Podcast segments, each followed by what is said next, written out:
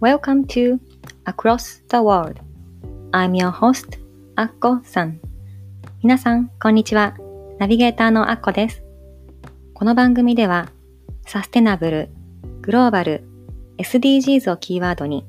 自分らしく世界で活躍されている方々をご紹介し、聞くだけで元気になれるエピソードをお届けします。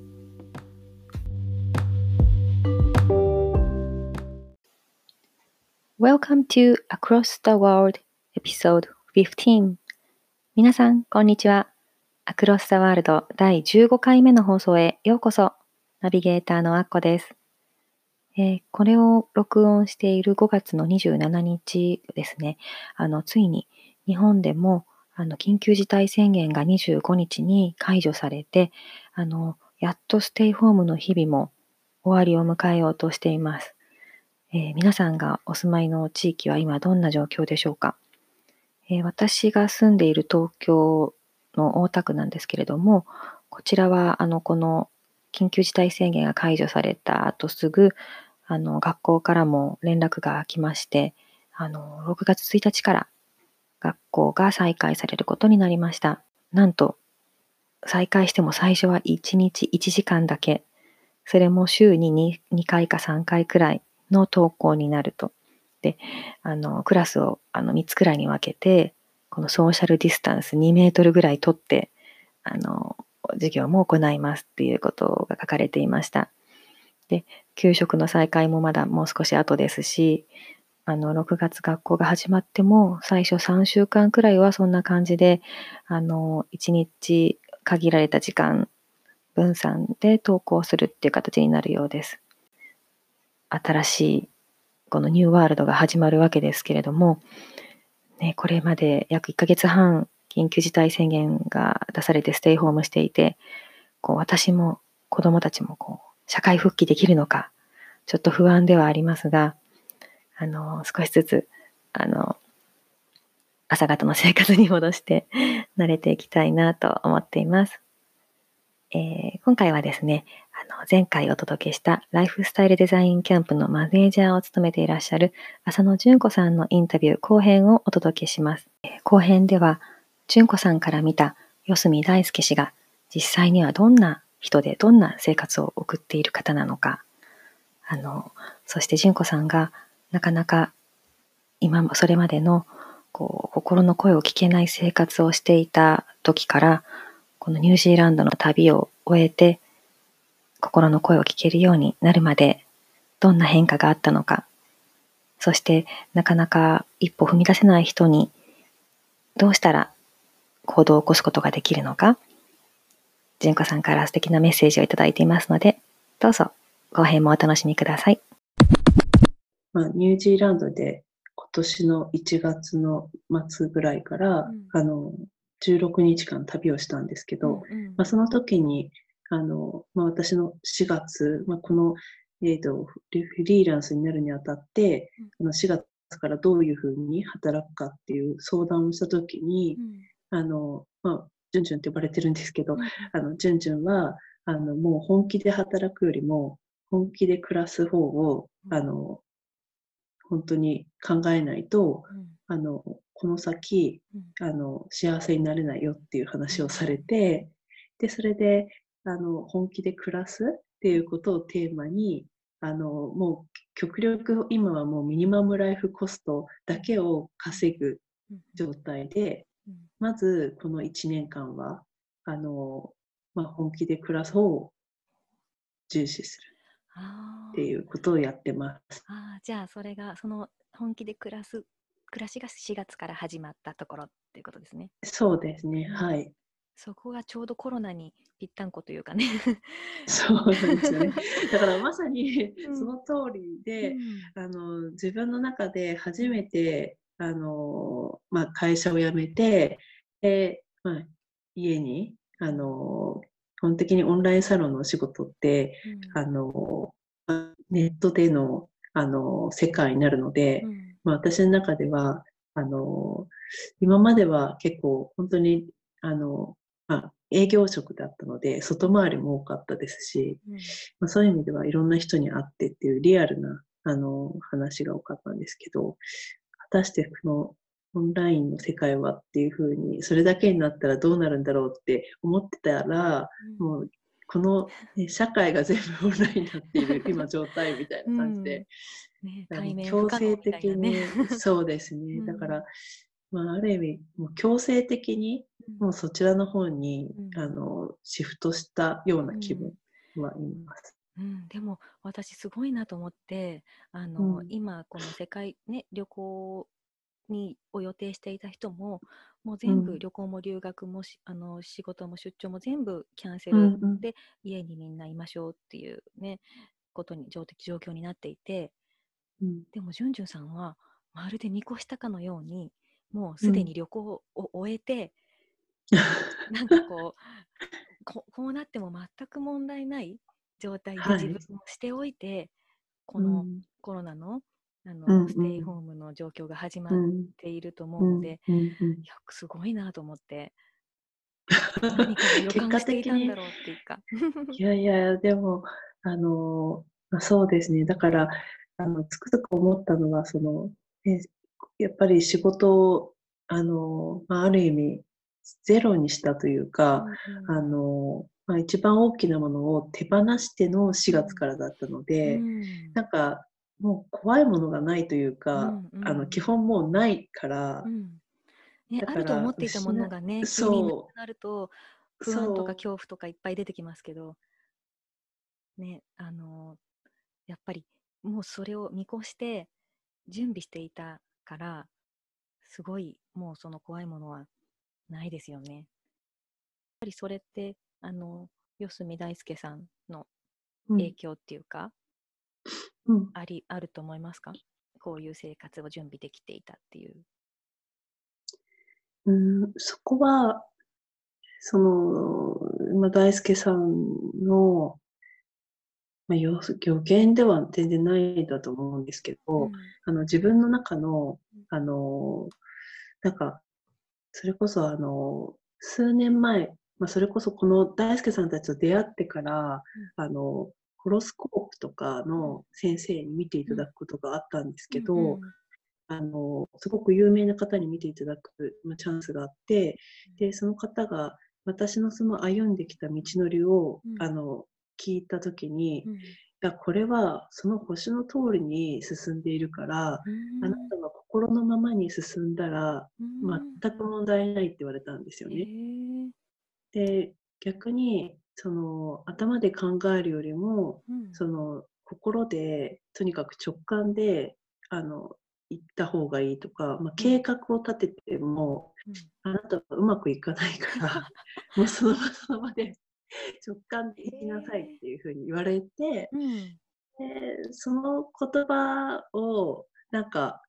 最近信じられるようになってきたってその当時は、うん、あの全然あの、自分の中では分からなかったんですよね。まあ、うん、ずっとその時正社員で働いていましたし、うん、あの、大輔さんの仕事も、あの、まだ受けてない時で、うん、あの、本当に普通にこの先も働くって思っていたんですけど、なんかこの間、その先生があの録音していいよって言われてて、で、録音聞いてたんですね。もう一回また再生。で、その時に、あの、なんか2020年で仕事を辞めるっていうふうにおっしゃってて、それをなんかね、4年くらい前に、前あの言われてたんですよ。だから、すごいこれはすごいなと。もう星に書かれてたんですね、それは。そうなんですね。だから、やっぱり、あの、なんていうか、本質的に、その、皆さん生きてる方々と自分がその、まあ、環境、そういうところに身を置いていると、自分も同じように、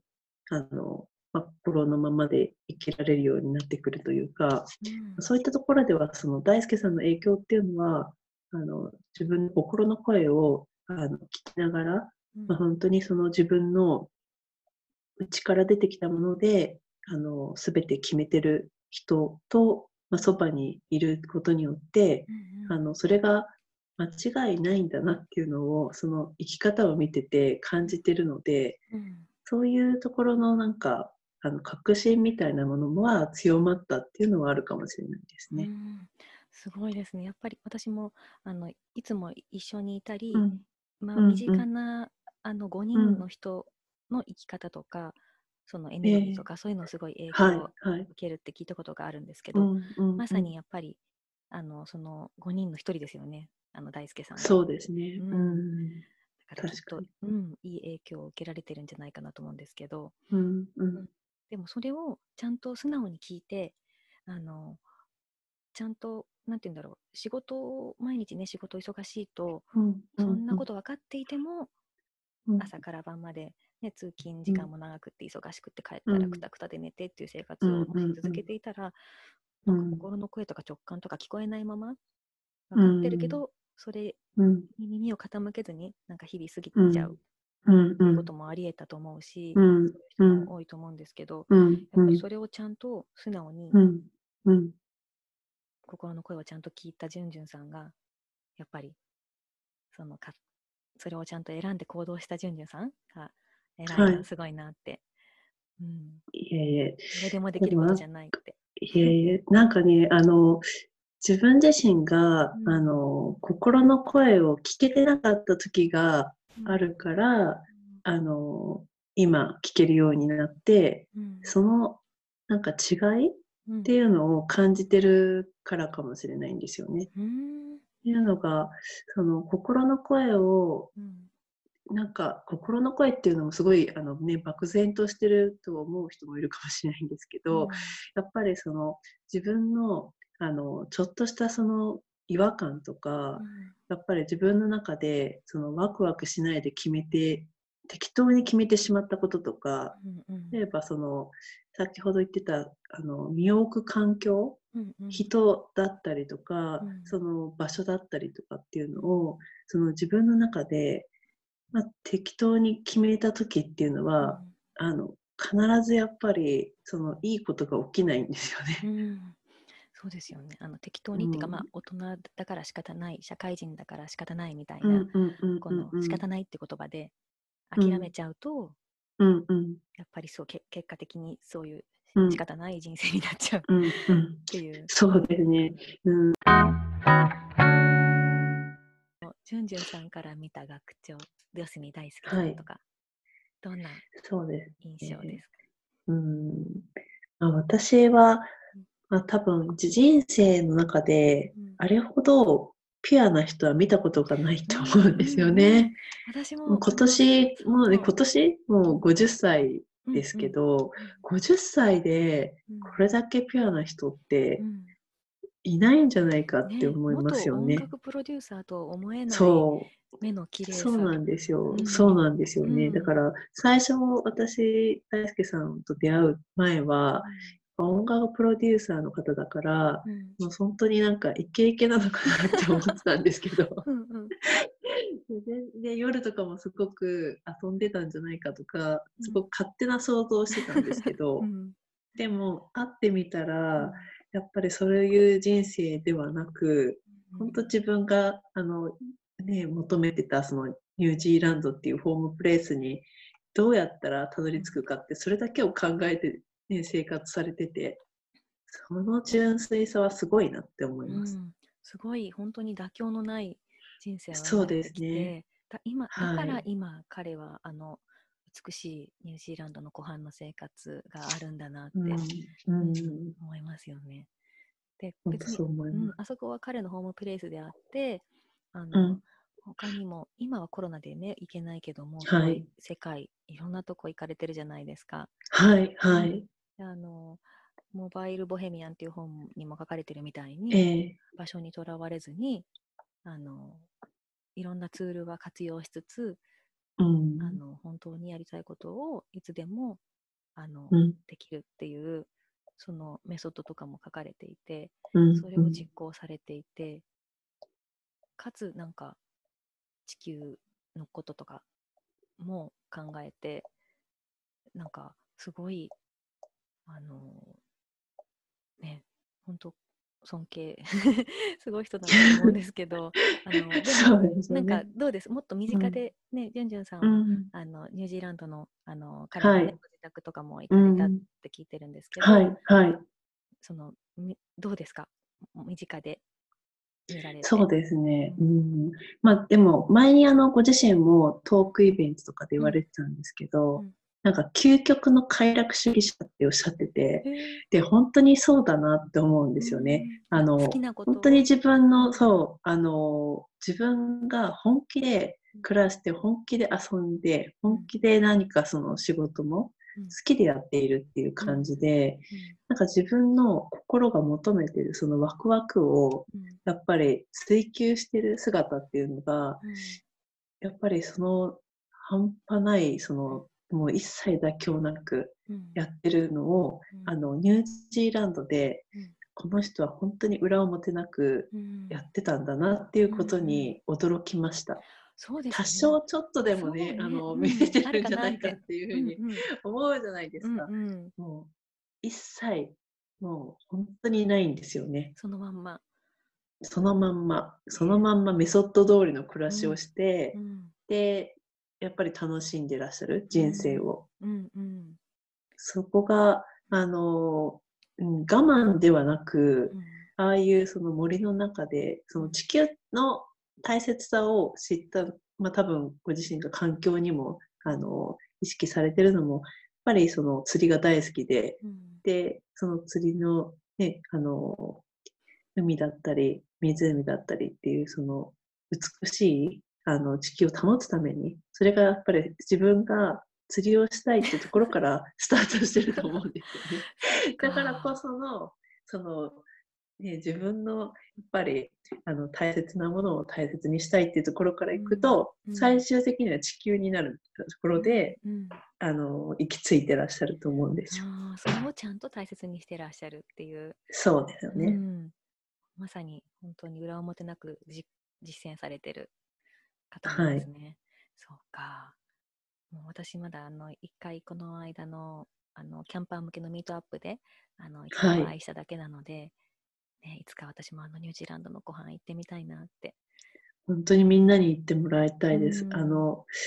あそこで、あの、ね、ご自身が、あの、泳いでとか、うん、あの、生活する中で、ヨガをしてとか、あの暮らしが、本当に幸せそうで、だから本当にリラックスされてるんですよね、ノイズレスの世界にいるっていう。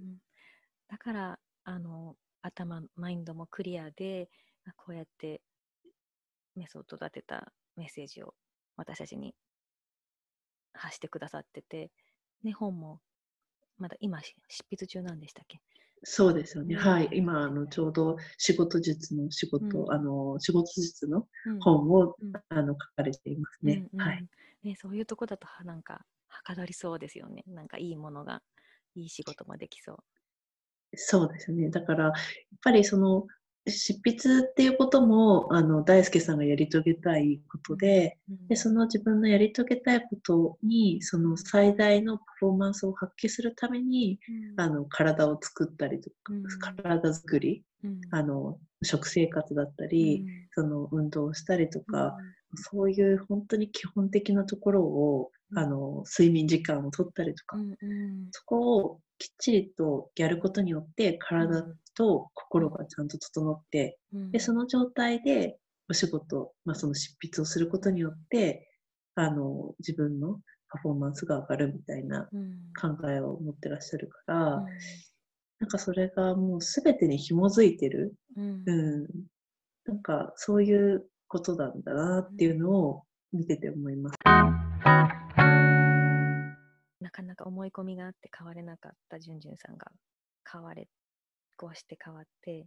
今こう本気で暮らしている、ね、なんかそういうふうにこう変わりたいけど変われないしこの今の仕事辞めたいけど辞めれないとか、うん、今のこの生き方、うん、本当の自分じゃないってでもなかなか変えられない人、うんうんうん、もう、うん、たくさんいると思うんですけどそういう方に向けて何かメッセージっていうか、ありますか？そうですね。うん、うん、まあ、本当に小さな一歩でも、うん、あの何か行動するのがいいんじゃないかなとは思ってて、うんうんうん、そうすると流れが絶対変わると思うんですよね。うん、でその流れが自分にとっていいい流れだったら、うん、その道は間違ってないような気がしてて。うんうん、なので、それがね、うん、そう、その最初の一歩って勇気がいるんですけど、だからこそ小さな、なんか自分の中での今までうまくいってないなと思ってた時に、そのやっている自分のパターンってどんなパターンなんだろうって思ったら、そのパターンをちょっと変えてみるとか、今までにやったことがないことをやってみると、うん、なんかあれっていうふうにちょっと変わってくるのに気づくことってあって、うんうん。うん、なんかそれは大きいと思います。うん、あ今までの自分だったらやりそうにないこととか、うん、やってそういうこう考えを変えて、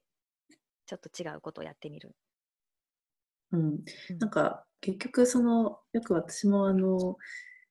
まあ、会社の時にも、うん、あの仲間に言ってたんですけど、うん、そのうまくいかないことがあったら、うん、まあ、大体そのルーティンが、もうまずそのルーティンを変えてしまえばいいんじゃないかっていうふうに言ってて、うん、同じことをやってるからうまくいかないので、うんうん、その今までやったことがないことをとりあえずやってみる、うん、その10やってる中の1つでも変えることによってそのパターンが変わるから、うんうん、同じことの繰り返しが一番まずいと思うって話をしてて。なのでとにかく変化させる自分を何か変化させると、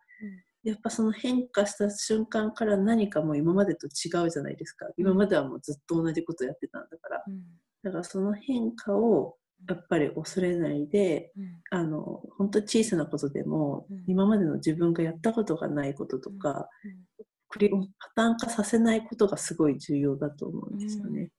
そうですね。そういう意味でじゅんじゅんさんがされた引っ越しとか、旅とかそういうことですごい嫌顔でも変わりますよね。そうですね。だから、すごく怖いし、うん、あの不安でいっぱいだったんですけど、うん、まあ、それが達成できた時に、うん、やっぱり行動によって、自分の行動することによって、やっぱり、まあ、すごく心も揺れるし、感情が揺さぶられることも多いから、そうするとそれが刻まれて、多分その次の、また自分のあの肥やし感じがするので、うん、なんかそういうことを一回でもみんなが体験できたらいいなってあの、まそのライフスタイルデザインキャンプのそのメンバーの人たちにも思ってて、うん、なんかちっちゃなことをその皆さんが何かやりたいなっていうふうにつぶやいたらそれを拾うみたいな感じで、だったらどうですか？みたいなふうに。そう。それはいつも心がけてますあそうですよね。何かこうサインを自分が気づかなくてもこうサインを出してる人とかもね、いますし、うん、確かにそういうなんか本当このライフスタイルデザインキャンプだとそうそういうちょっと思ってることとかこんなことやりたいとかやってみたいっていうのを書いたらあやってみようよって言ってくれる人とか、うん、ね、うん、それを実際にやってる人とかもいたりして、うんすごくそういう仲間の力って大きいですよね。うん、そうですよね。なんかみんなが、その、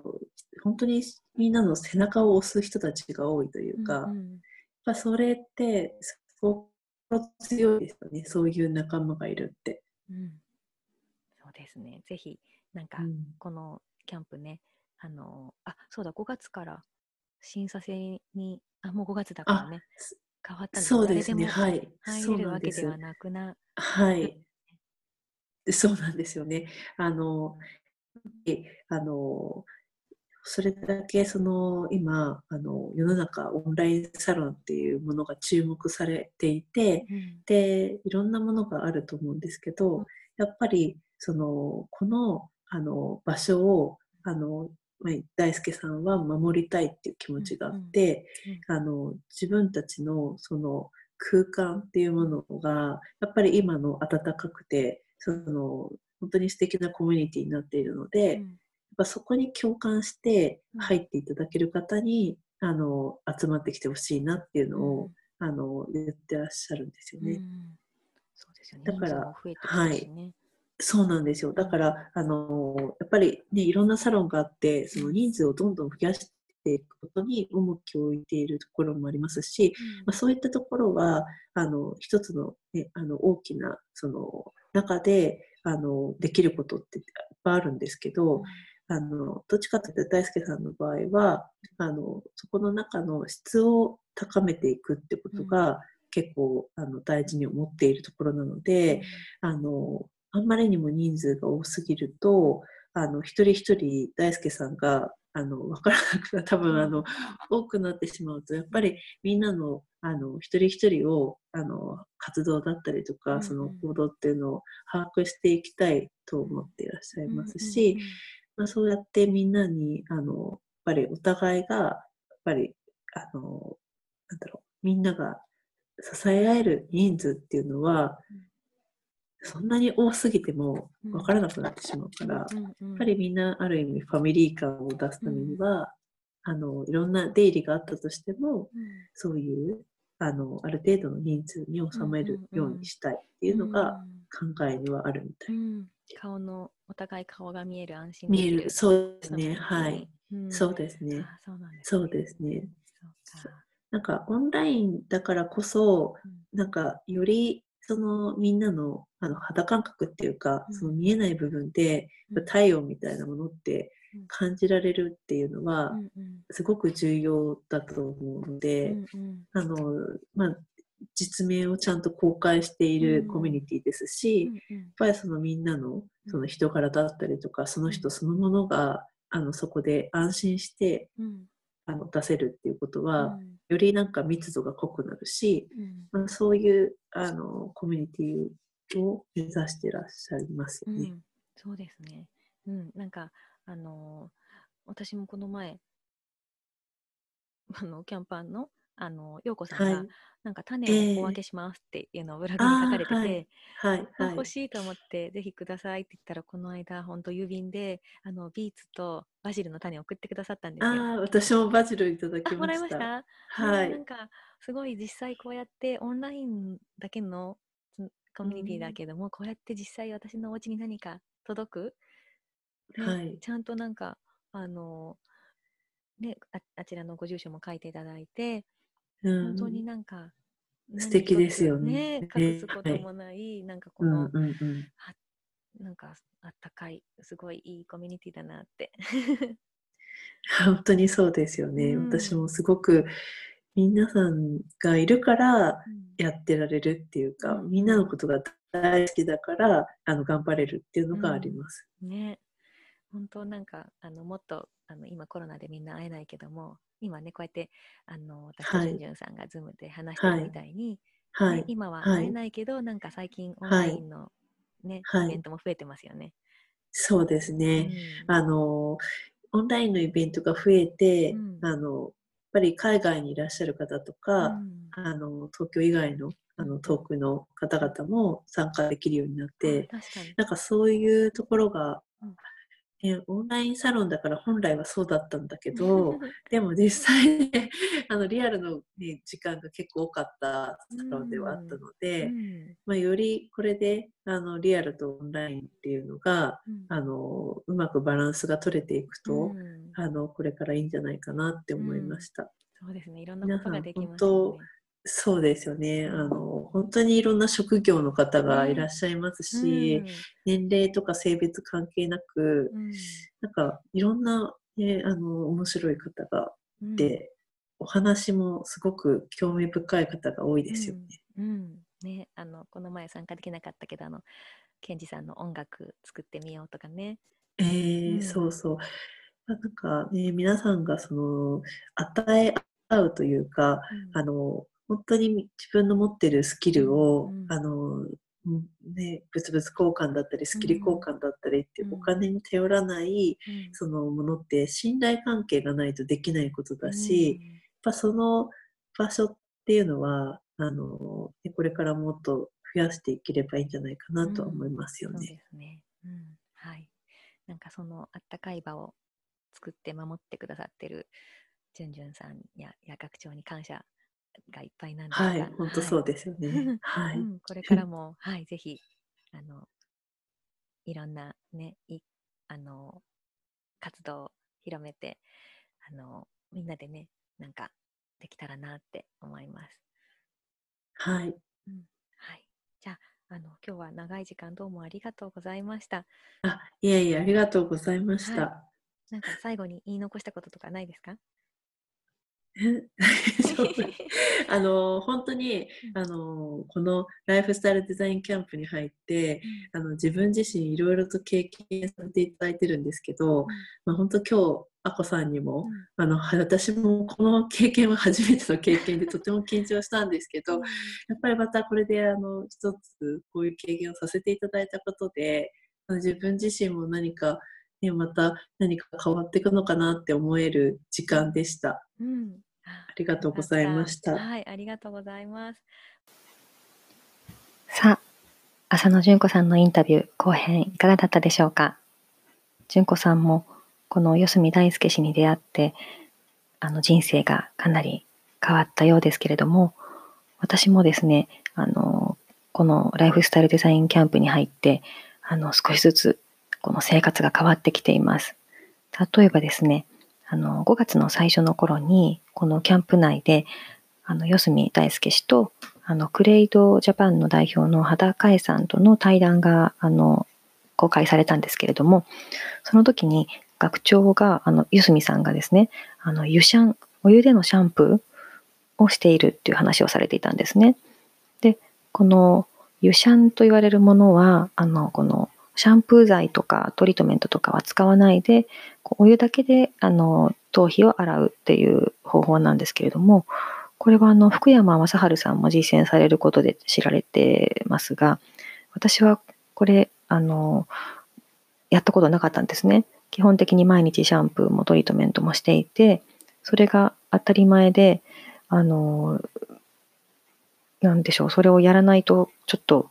臭くなるんじゃないかとかそういう心配もあったのでやめるつもりはなかったんですけれどもこの対談を聞いてこのシャンプーっていうのはすごい化学物質の塊でなんですよね。であの体にも良くないしそれを毎日流すことで環境にも負荷がかかっていますよね。であの実際あのこの四隅大輔氏はこの旅をたくさんされるんですけれどもあの山にも登ったりあの海外にも行ったりしてすごくねこの荷物を最小限にされてるんですよねいつも。でそういう時にやっぱりシャンプーとかリンスとかってすごく荷物になる一つの要因だと思うんですね。で彼はそれをあのさミニマムにするっていう意味でもこの湯シャンを始められたそうなんですけれどもあの実際私もじゃあやってみようと思って始めたら、まあ、最初はちょっと違和感あったんですがあのシャンプーをつける時よりもこう一生懸命しっかりあのお湯で流すっていうことを時間をかけてすることで全然なんかねあの臭かったり老けが出たりっていうこともなくってあの逆にねすごい抜け毛が減ったんですよね。あの私すごく髪が多いので抜け毛毎日たくさんあってもあんまり気にならなかったんですがこの湯シャンを始めてからすごく抜け毛が減ったなと思ってあのこれはきっとこの抜け毛に悩む男性陣にもあの効果があるのではと思ってあのうちの夫にも勧めようかなと思ってるんですがあの環境にもねあの優しいしあの本当にこの四隅大輔氏が実践されていることを私もこう真似して やることですごくあの私自身の生活もいい方に変わってきているなって感じています。あのこのキャンプはですね、もうあのお話にもありましたが、あの5月から審査制にはなっているんですけれども、あの実際キャンプに入られなくっても、あの、四隅大輔氏の Facebook や Instagram、あとこのライフスタイルデザインキャンプの Instagram もありますので、あの、そういったところでの発信を見たり、あの、一般向けに公開されている、あの、コンテンツもありますので、そういったものからもこの四隅大輔氏のメッセージこのキャンパーの人たちがどういう活動をされているかっていうのはあの垣間見ることができると思うのでぜひ皆さんもチェックしてみてください。では今回の放送も聞いていただいて本当にありがとうございました。次回の放送もお楽しみに。バイバイ。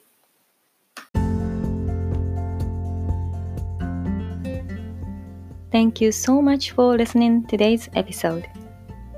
今日のエピソードはいかがでしたか？ぜひ皆さんからのご意見を伺いたいので、番組ホームページ www.acrossg.net こちらからご意見、ご感想をお聞かせください。番組の Facebook グループもございます。Across the World Community というのがございますので、ぜひご参加ください。番組の登録もお忘れなく。この番組を楽しんでいただけたら、ぜひお友達にもご紹介してくださいね。昨日よりもちょっと誇れる自分に。では、次回もお楽しみに。